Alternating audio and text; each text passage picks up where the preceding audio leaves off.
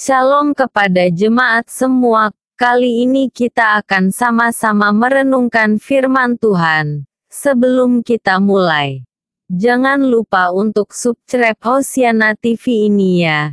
Jangan lupa di-share ya. Mari kita mulai dengan judul Firman-Nya sumber kebijaksanaan. Mazmur 119 ayat 97 sampai 112 dari mana datangnya hikmat serta kebijaksanaan untuk menjalani kehidupan ini.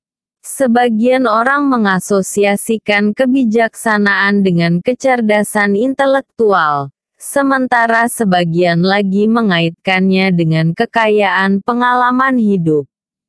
Namun, menurut pemazmur, kebijaksanaan dan hikmat datang dari kecintaan untuk mempelajari, menghayati, serta melakukan firman. Kecintaan itu jugalah yang menghadirkan damai sejahtera dalam hidup manusia. Pemasmur menggambarkan kecintaannya pada firman lewat kalimat ini. Betapa ku cintai Tauratmu.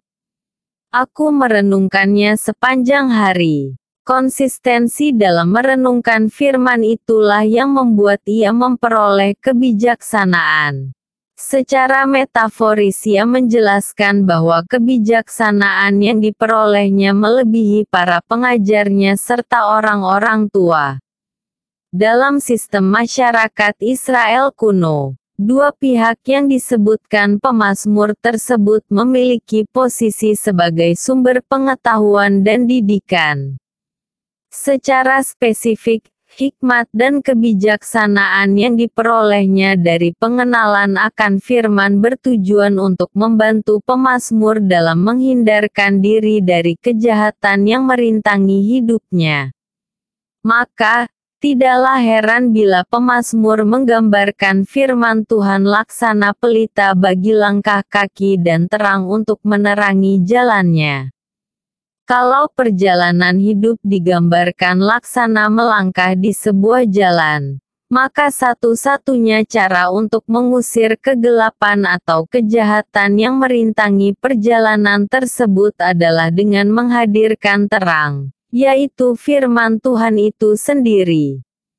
Di zaman modern ini, moralitas seolah-olah menjadi makin ambigu sulit untuk membedakan mana yang benar dan mana yang salah. Sebagai orang percaya hendaknya kita menjalani kehidupan dengan penuh hikmat dan kebijaksanaan yang berasal dari firman Tuhan. Komitmen terhadap firman itulah yang menjadikan kita teguh dalam menjalani hidup serta tidak berkompromi terhadap ketidakbenaran dan kejahatan.